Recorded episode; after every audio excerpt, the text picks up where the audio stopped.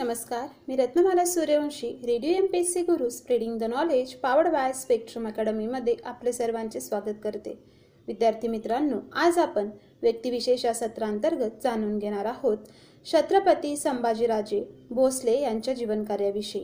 विद्यार्थी मित्रांनो छत्रपती संभाजीराजे शिवाजीराजे भोसले हे छत्रपती शिवाजी महाराज आणि सईबाई यांचे थोरले चिरंजीव आणि मराठा साम्राज्याचे दुसरे छत्रपती होते.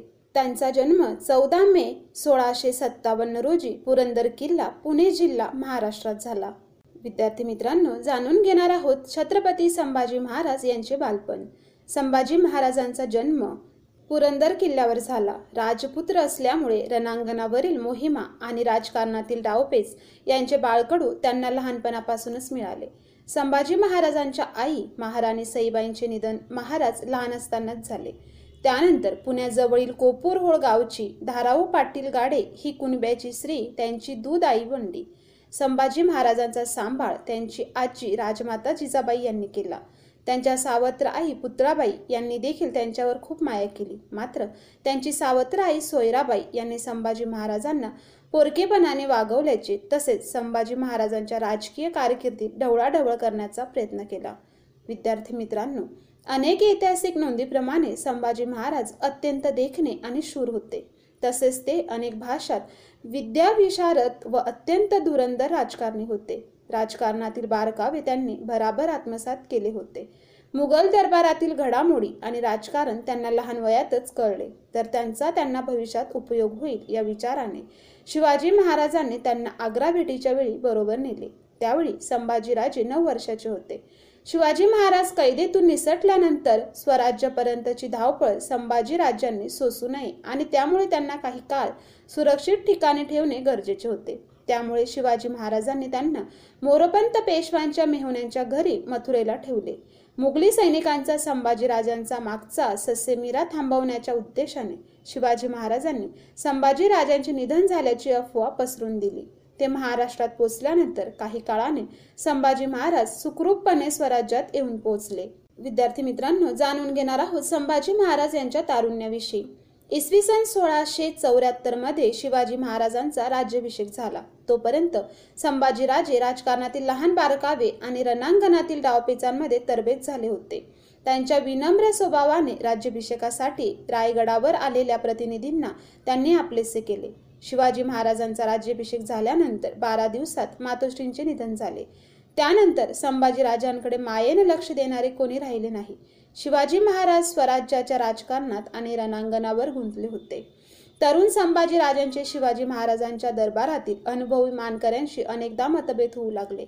संभाजी महाराजांचा अमात्यांना अण्णा अजी दत्तोंच्या कारभाराला सक्त विरोध होता. शिवाजी महाराजांनी अण्णाजी हे अनुभवी आणि कुशल प्रशासक असल्यामुळे त्यांच्या भ्रष्ट कारभाराकडे अनेकदा दुर्लक्ष केले. पण संभाजी महाराजांना ते मान्य होणे कठीण होते. अण्णाजी दत्तो आणि इतर अनुभवी मानकरी संभाजी महाराजांच्या विरोधात केले. दरबारातील काही मानकरी संभाजी महाराजांना अपमानास्पद वागणूक देऊ लागले. हे केवळ अण्णाजी दत्तोंच्या सांगण्यावरून केले. त्यांच्या विरोधामुळे त्यांना शिवाजी महाराजांबरोबर दक्षिण हिंदुस्थानच्या मोहिमेवर जाता आले नाही. तसेच शिवाजी महाराजांच्या अनुपस्थितीत संभाजी महाराजांचे हुकूम पाळण्यास अष्टप्रधान मंडळाने नकार दिला. त्यामुळे शिवाजी महाराजांना कोकणातील शृंगारपूरचे सुभेदार म्हणून संभाजी महाराजांना पाठवावे लागले. विद्यार्थी मित्रांनो जाणून घेणार आहोत संभाजी महाराजांची यांची मृदा व दानपत्र. संभाजी महाराजांची मुद्रा होती श्री शंभो शिवजातय मुद्रा धौरित राजते. यंद कसे लेखा वर्तत कस्य नोपरी याचा अर्थ असा की शिवाजी पुत्र संभाजींची ही मुद्रा सूर्यप्रभेप्रमाणे शोभते आहे आणि या मुद्रेची आश्रयदायी लेखा सुद्धा कुणावरही सत्ता चालवते. संभाजी महाराजांना साधू संतांबद्दल आदरभाव होता. ज्येष्ठ मांत्रिक कुंडाळ ग्राम निवासी नामदेव भट्टपुत्र बारखे शास्त्री यांना करून दिलेल्या संस्कृतमधील दानपत्रावरून त्यांचा आदरभाव कळतो. छत्रपती संभाजी महाराजांचा राजपद महंत प्रसायाने प्राप्त झाले होते. त्यांनी राजपद प्राप्तीसाठी नवस केला होता आणि त्यांना राज्य अधिकार मिळाल्यानंतर तो नवस फेडण्याच्या इच्छेने त्यांनी नामदेव भट्टपुत्र बारकेश शास्त्री यांना दरसाल दहा हजार पादशाही होण्याचे संस्कृत दानपत्र करून दिले. हे दानपत्र संभाजी महाराजांच्या मंचाकारोहरानंतर एका महिन्याने म्हणजे चोवीस ऑगस्ट सोळाशे ऐंशी भाद्रपद शुद्ध दहा सोमवार शके सोळाशे दोन रोजी केले. दानपत्र तीनशे सेंटीमीटर लांब आणि तेवीस पॉईंट पाच सेंटीमीटर रुंद आहे. या दानपत्राच्या सर्वात वर मधोमध संभाजी महाराजांची चौ सोळा बुरुजी मुद्रा आहे व खाली सुवाच्य अक्षरात संस्कृतमध्ये दोन ओळी लिहिल्या आहेत. त्या स्वतः शंभूराजांच्या अक्षरातील आहेत. त्या ओळी अशा की मतमे श्री शिवराज्यपुत्रस्य श्री शंभूराज क्षत्रपते यद्धत्रोपरी परिलेखित छ श्री. यात ते तत्कालीन दानपत्र लेखन पद्धतीप्रमाणे आपल्या पूर्वजांच्या व स्वतःच्या पराक्रमाचे व सद्गुणांचे वर्णन अतिशय सार्थ अशा शब्दांमध्ये करतात. आपले पंजोबा मालोजीराजे यांना शूरश्रेष्ठ व देवब्राह्मण प्रतिपालक असे संबोधतात. तर आपले आजोबा महाराज शहाजी राजास निशाय युद्ध प्रवीण तसेच हिंद धर्म जीर्ण उद्धारण गृहमती म्हणजेच स्वतःचा जीव धोक्यात घालून हिंदवी धर्माचा जीर्णोद्धार करणारा असे संबोधतात. आपले वडील श्री छत्रपती शिवाजी महाराजांचा उल्लेख मल्वेच्छाय दीक्षित म्हणजेच आपल्या तारुण्यातच त्यांनी म्लेच्छछयाची दीक्षा घेतली. व अनेक ताम्रांना पराभूत केले असे करतात. यावरून छत्रपती संभाजी महाराजांना आपल्या पराक्रमी पूर्वजांविषयी वाटणाऱ्या भावनेचे यथार्थ दर्शन होते. विद्यार्थी मित्रांनो पुढे आपण समजून घेणार आहोत संभाजी महाराजांचे धार्मिक धोरण. दिनांक सहा जानेवारी सोळाशे एक्क्याऐंशी रोजी छत्रपती संभाजी महाराजांनी गोपाल भट्ट अग्निहोत्री महाबळेश्वरकर यांच्या पुत्रास लिहिलेल्या पत्रात एक अतिशय समर्पक असे वाक्य आले. ते असे की राजश्री आबासाहेबांचे जे संकल्पित आहे ते चालवावे ते आम्हास अगंत्य. युवराज शंभू राजे छत्रपती झाल्यानंतर त्यांचे अलौकिक व अद्भुत अशा कार्याचा जर कुणी आढावा घेतला तर त्याला पदोपदी या वाक्याची प्रचिती येते. त्यांचे राजकीय धोरण आर्थिक धोरण प्रजाहित दक्षता या सर्व बाबींकडे त्यांनी आपल्या अद्वितीय अशा वडिलांचा आदर्श डोळ्यासमोर ठेवलेला दिसतो. याप्रमाणेच त्यांच्या धार्मिक धोरणावरही छत्रपती शिवाजी महाराजांचा ठसा कोरलेला आढळतो. विद्यार्थी मित्रांनो पुढे आपण जाणून घेणार आहोत संत जनास राजाश्रय. संत श्रेष्ठ जगद्गुरु तुकाराम महाराज यांचे पुत्र महादोबा गोसावी या छत्रपती संभाजी महाराजांनी वर्षासनाची नेमणूक करून दिली. शिवकालीन प्रसिद्ध पाटगावचे मौनी बाबा यांच्या पालखीस भुई व वाजंत्रीची काम याची व्यवस्था लावून दिली. त्यासाठी वार्षिक एकशे पंचवीस होणांचे आज्ञापत्र करून दिले.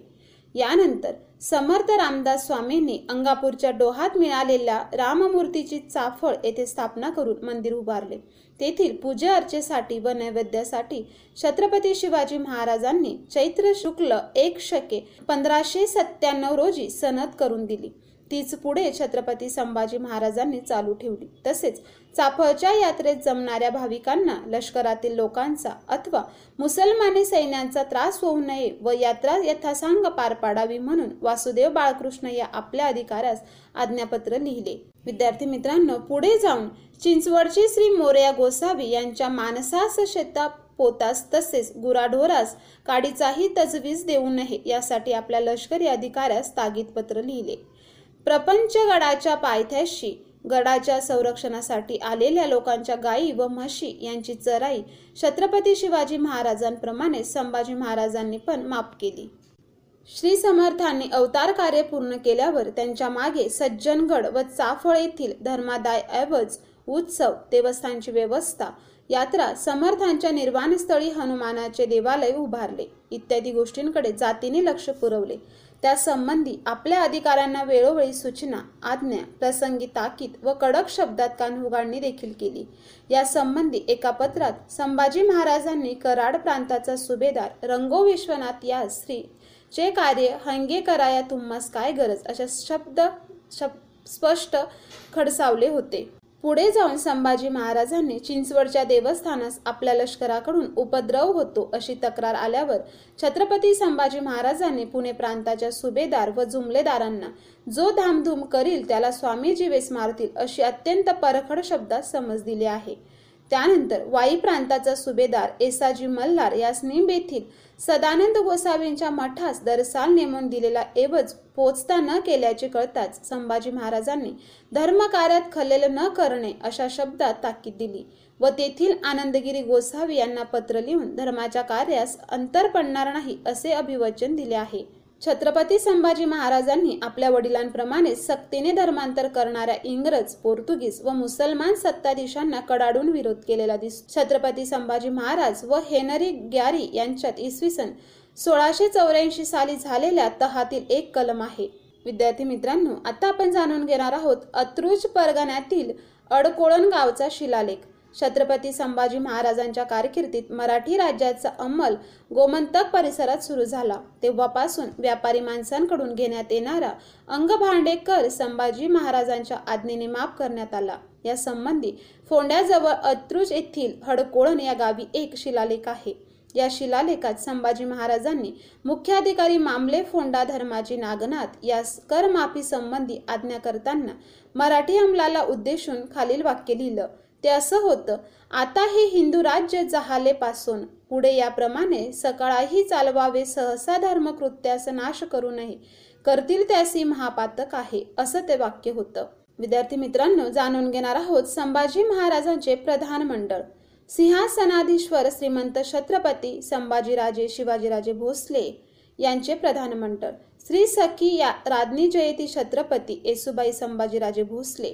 संभाजीराजांच्या गैरहजेरीत राज्यव्यवस्थेचा कारभारी सरसेनापती होते हंबीराव मोहिते छादोगामात्य कवी कलेश पेशवे निळो मोरेश्वर पिंगळे मुख्य न्यायाधीश प्रल्हाद निराजी दानाध्यक्ष मोरेश्वर पंडितराव चिटणीस बाळाजी आवजी सुरनीज अंबाजी सोनदेव डंबीर जनार्दन पंत मुजुमदार अण्णाजी दत्तो वाक्यवीस दत्ताजी पंत विद्यार्थी मित्रांनो असं होतं श्री संभाजी महाराजांचे प्रधान मंडळ विद्यार्थी मित्रांनो पुढे आपण जाणून घेणार आहोत औरंगजेबाची दख्खन मोहीम. औरंगजेबाने इसवी सन सोळाशे ब्याऐंशी मध्ये मराठ्यांवर हल्ला केला. औरंगजेबाचे सामर्थ्य सर्वच बाबतीत संभाजी महाराजांपेक्षा जास्त होते. ते सैन्य मराठ्यांच्या सैन्याच्या पाच पटीने जास्त होते. तर औरंगजेबाचे साम्राज्य संभाजी महाराजांच्या स्वराज्यापेक्षा कमीत कमी पंधरा पटींनी मोठे होते. त्या काळी जगातील सर्वात शक्तिशाली सैन्यांमध्ये औरंगजेबाच्या सैन्याचा समावेश होत असे. तरीही संभाजी महाराजांच्या नेतृत्वाखाली मराठ्यांनी हिमतीने लढा दिला. मराठ्यांची प्रबळ इच्छाशक्ती आणि झुंजारपणाचे ठळक उदाहरण म्हणजे नाशिक जवळील रामशेष किल्ल्याचा लढा होय. औरंगजेबाच्या सरदारांची अशी अपेक्षा होती की तो किल्ला काही तासातच शरणागती पत्करेल. पण मराठ्यांनी असा चिवट प्रतिकार केला की तो किल्ला जिंकण्यासाठी त्यांना तब्बल साडेसहा वर्ष लढावे लागले. संभाजी महाराजांनी गोव्याचे पोर्तुगीज जंजिराच्या सिद्धी आणि मैसूरचा चिक्केदेवराय या शत्रूंना जसा जोरदार धडा शिकवला की त्यांनी संभाजी महाराजांविरुद्ध औरंगजेबाला मदत करायची हिंमत झाली नाही. तसेच त्यापैकी कोणीही त्यांच्या विरुद्ध उलटू शकला नाही. संभाजी महाराजांच्या नेतृत्वाखाली मराठ्यांनी सर्व शत्रूची एक हाती झुंज दिली आणि इसवी सन सोळाशे सत्याऐंशी ते अठ्ठ्याऐंशी मध्ये महाराष्ट्रात मोठा दुष्काळ पडला. त्यामुळे परिस्थिती अजून कठीण झाली होती. विद्यार्थी मित्रांनो इसवी सन सोळाशे एकोणनव्वदच्या सुरुवातीला संभाजी महाराजांनी त्यांच्या महत्त्वाच्या सरदारांना बैठकीसाठी कोकणात संगमेश्वर येथे बोलावले. एक फेब्रुवारी सोळाशे एकोणनव्वद रोजी बैठक संपून संभाजी महाराज रायगडाकडे रवाना होत असतानाच औरंगजेबाचा सरदार मुरखर खान याने नागोजी माने यांच्या साथीने संगमेश्वरात हल्ला केला. या कारवाईसाठी गुप्तता बाळगली आणि सर्व कारवाईची आणखी खूपच काळजीपूर्वक केली. मराठ्यात आणि शत्रूच्या सैन्यात चकमक झाली. मराठ्यांचे संख्याबळ कमी होते. प्रयत्नांची शर्त करूनही मराठे शत्रूचा हल्ला परतवून लावू शकले नाहीत. शत्रूने संभाजी राजांना व त्यांच्यासोबत असलेल्या कवी कलश यांना जिवंत पकडले. विद्यार्थी मित्रांनो त्यानंतर संभाजी महाराज आणि त्यांचे सल्लागार कवी कलश यांना औरंगजेबापुढे बहादूरगड आता धर्मवीरगड येथे आणण्यात आले. औरंगजेबाने संभाजी महाराजांना सर्व किल्ले त्याच्या स्वाधीन केल्यात जीवदान देण्याचे मान्य केले. पण संभाजी महाराजांनी त्याला स्पष्टपणे नकार दिला. औरंगजेबाने संभाजी महाराज आणि कवी कलश यांची विदूषकाचे कपडे घालून अत्यंत मानहानिकारक अशी धिंड काढण्यात आली. तरीही संभाजी महाराजांनी शरणागती पत्करण्यास नकार दिला. तेव्हा औरंगजेबाने त्यांना क्रूरपणे अत्यंत हालहाल करून ठार मारायचा आदेश दिला. विद्यार्थी मित्रांनो जाणून घेणार आहोत संभाजी महाराजांचे साहित्य. अफाट मोगले सैन्याशी धैर्याने आणि असामान्य शौर्याने लढा देणारा हा छत्रपती उत्तम साहित्यिक आणि संस्कृत भाषेचा उत्तम जाणकारकही होता. संभाजी महाराजांनी वयाच्या चौदाव्या वर्षी भूतभूषण राजनीती हा संस्कृत ग्रंथ लिहिला. भूतभूषण या ग्रंथात अतिशय सुंदर आणि अलंकारित भाषेत आपले वडील शिवाजीराजे यांचा उल्लेख आहे. कलिकाल भुजंग मावडील निखिल धर्मवेक्ष क्लिपये जगत परिरक्षत तो पावतो. स शिवछत्रपती जय जय. अर्थ कलिकारूपी भुजंग घाली तो विळखा करीतो धर्माचा रास. तारण्य वसुदा अवतरला जगतपाल त्या शिवप्रभूंची विजय दुधुंबी गरजू देखास. याचबरोबर संभाजी महाराजांनी नायिका भेद नखशिखा सात सतक या तीन ग्रंथांचे लेखन केले. गागा भट्टांनी समय नयन हा ग्रंथ लिहून संभाजी महाराजांना अर्पण केला. विद्यार्थी मित्रांनो जाणून घेणार आहोत संभाजी महाराजांविषयी इतिहास लेखन. राजा शंभू छत्रपती विजयराव देशमुख पोर्तुगीज कागदपत्रे डॉक्टर पांडुरंग पिसुलकर पोर्तुगीज मराठे संबंध डॉक्टर पांडुरंग पिसुलकर ज्वल ज्वलन तेजस संभाजी राजा डॉक्टर सदाशिव शिवदे अद्वितीय छत्रपती श्री संभाजी महाराज यांचं लेखन केलेलं आहे अनंत दारवटकर. छत्रपती संभाजी महाराजांची पत्रे डॉक्टर सदाशिव शिवदे यांच्या या पुस्तकात छत्रपती संभाजी राजांच्या तीनशे पंधरा पत्रांचा परिचय करून देण्यात आला आहे. रणझुंजार डॉक्टर सदाशिव शिवदे शिवपुत्र संभाजी डॉक्टर कमल गोखले. विद्यार्थी मित्रांनो जाणून घेऊया संभाजी महाराजांचे ललित साहित्य. खरा संभाजी प्राध्यापक नामदेवराव जाधव छत्रपती संभाजी मनमोहन नातू विद्यार्थी मित्रांनो संभाजी महाराजांवर काही नाटकंही प्रसिद्ध झाली होती. त्यात इथे ओशाला मृत्यू याचे लेखक आहेत वसंत कानेटकर. चैतन्य गाथा तेत्र तेजपुत्राची. संगीत छत्रपती संभाजी लेखक आहेत आत्माराम मोरेश्वर पाठारे. मृत्युंजय मृत्युंजय अमावस्या. त्यानंतर राज्यसन्यास याचे लेखक आहेत राम गणेश गडकरी. विद्यार्थी मित्रांनो छत्रपती संभाजी महाराज यांचा मृत्यू अकरा मार्च सोळाशे एकोणनव्वद साली तुळापूर महाराष्ट्र येथे झाला. विद्यार्थी मित्रांनो अशा प्रकारे आज आपण व्यक्तिविशेष या सत्रांतर्गत छत्रपती संभाजी महाराज यांच्या जीवनकार्याविषयी थोडक्यात जाणून घेतलं. तर आता आपण इथेच थांबूया. तोपर्यंत तुम्ही ऐकत राहा radio M P S C guru spreading the knowledge powered by Spectrum academy. धन्यवाद. नमस्कार. मी Ratnamala Suryavanshi radio M P S C guru spreading the knowledge powered by Spectrum अकॅडमीमध्ये आपले सर्वांचे स्वागत करते. विद्यार्थी मित्रांनो आज आपण व्यक्तिविशेष या सत्रांतर्गत जाणून घेणार आहोत सर अलेक्झांडर फ्लेमिंग यांच्या जीवनकार्याविषयी. विद्यार्थी मित्रांनो सर अलेक्झांडर फ्लेमिंग हे ब्रिटनचे जीवशास्त्रज्ञ औषध तज्ज्ञ होते. त्यांनी केलेल्या पेनिसिलिनच्या शोधाबद्दल व त्यांच्या प्रतिजैविक म्हणून वापराच्या शोधाबद्दल त्यांना एकोणीसशे पंचेचाळीसमध्ये नोबेल पारितोषिकाने सन्मानित करण्यात आले. त्यांच्या या शोधाने वैद्यक क्षेत्रात प्रतिजैविकांचे युग चालू झाले व त्यामुळे अनेक अवघड जीव घेण्या रोगांवर मात करणे शक्य झाले.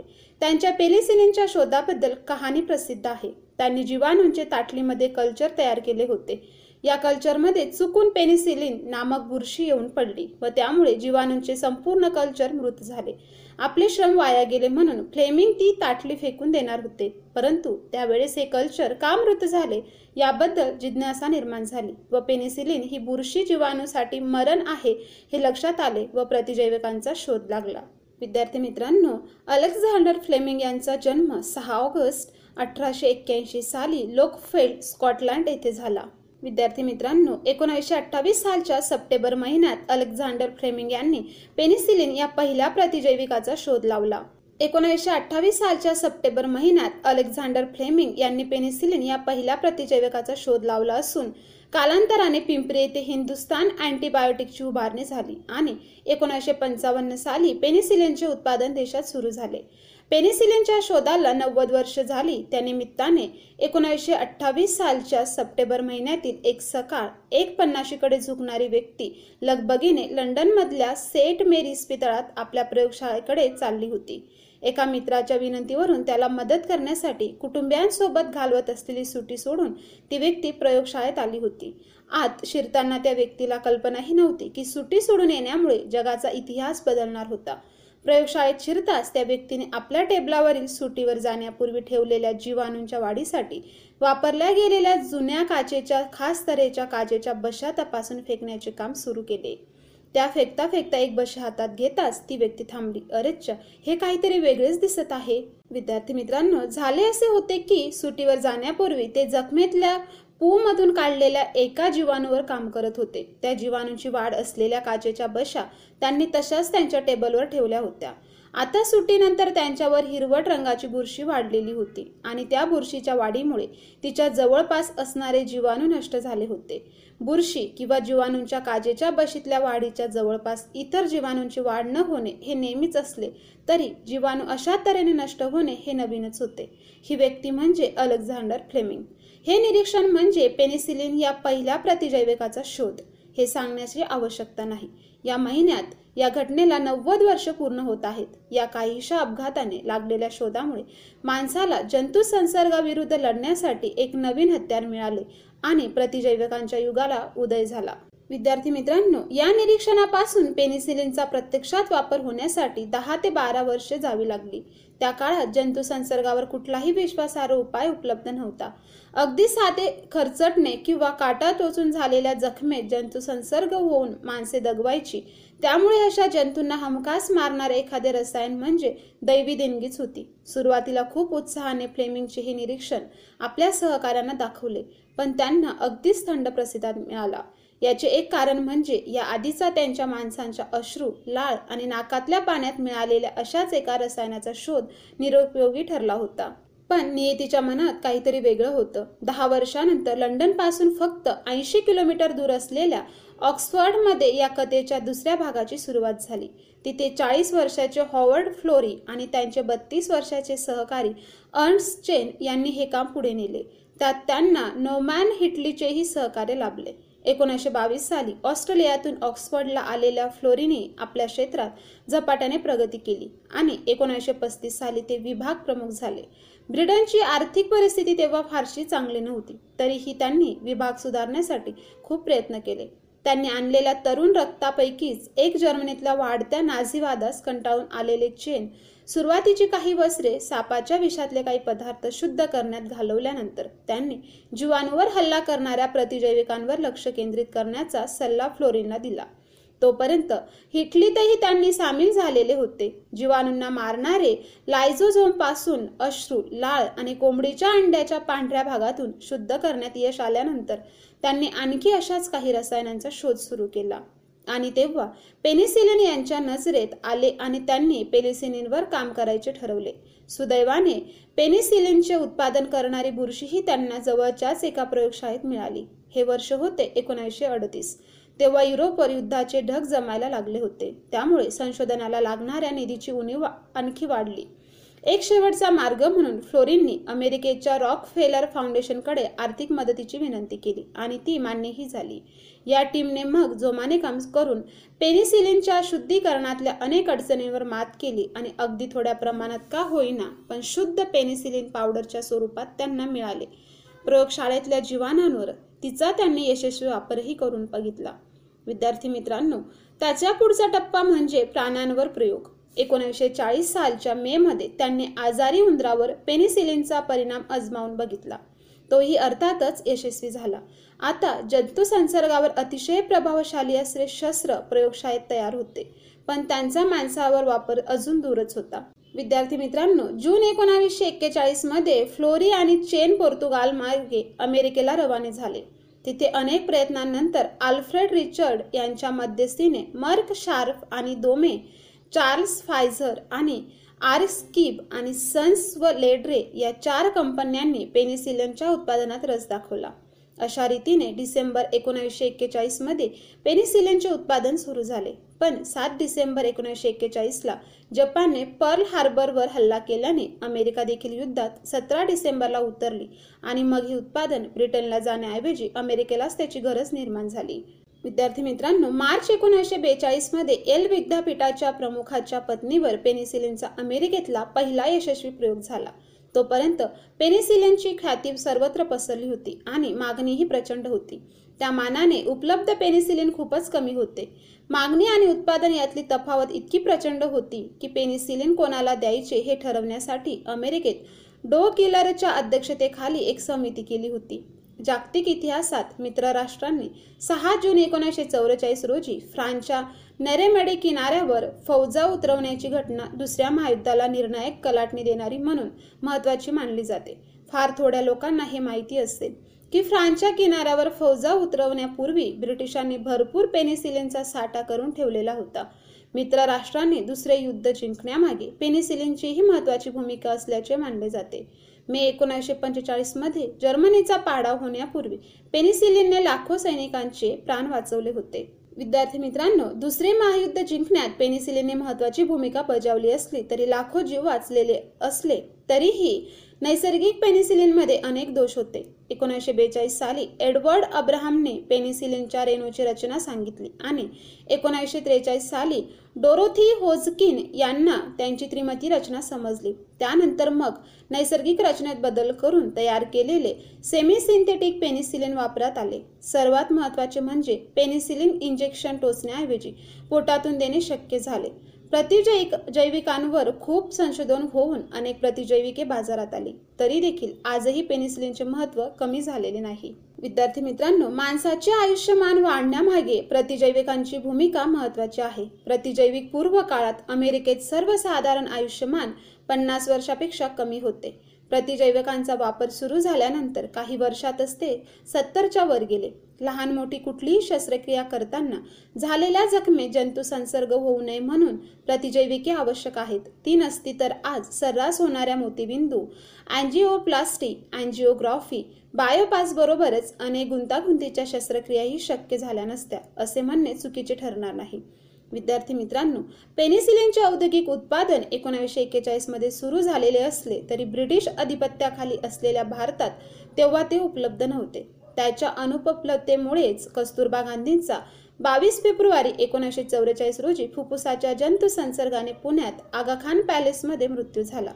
स्वातंत्र्यानंतर लगेचच म्हणजे सतरा ऑक्टोबर एकोणीसशे सत्तेचाळीस रोजी कॅनडाच्या रेड क्रॉसमधून खास विमानाने भेट म्हणून आलेल्या पेनिसिलिनच्या नव्वद पेट्या दिल्लीच्या पालम विमानतळावर तत्कालीन आरोग्यमंत्री राजकुमारी अमृत कौर स्वीकारत असल्याचा फोटो सरकारच्या दप्तरात दिसतो.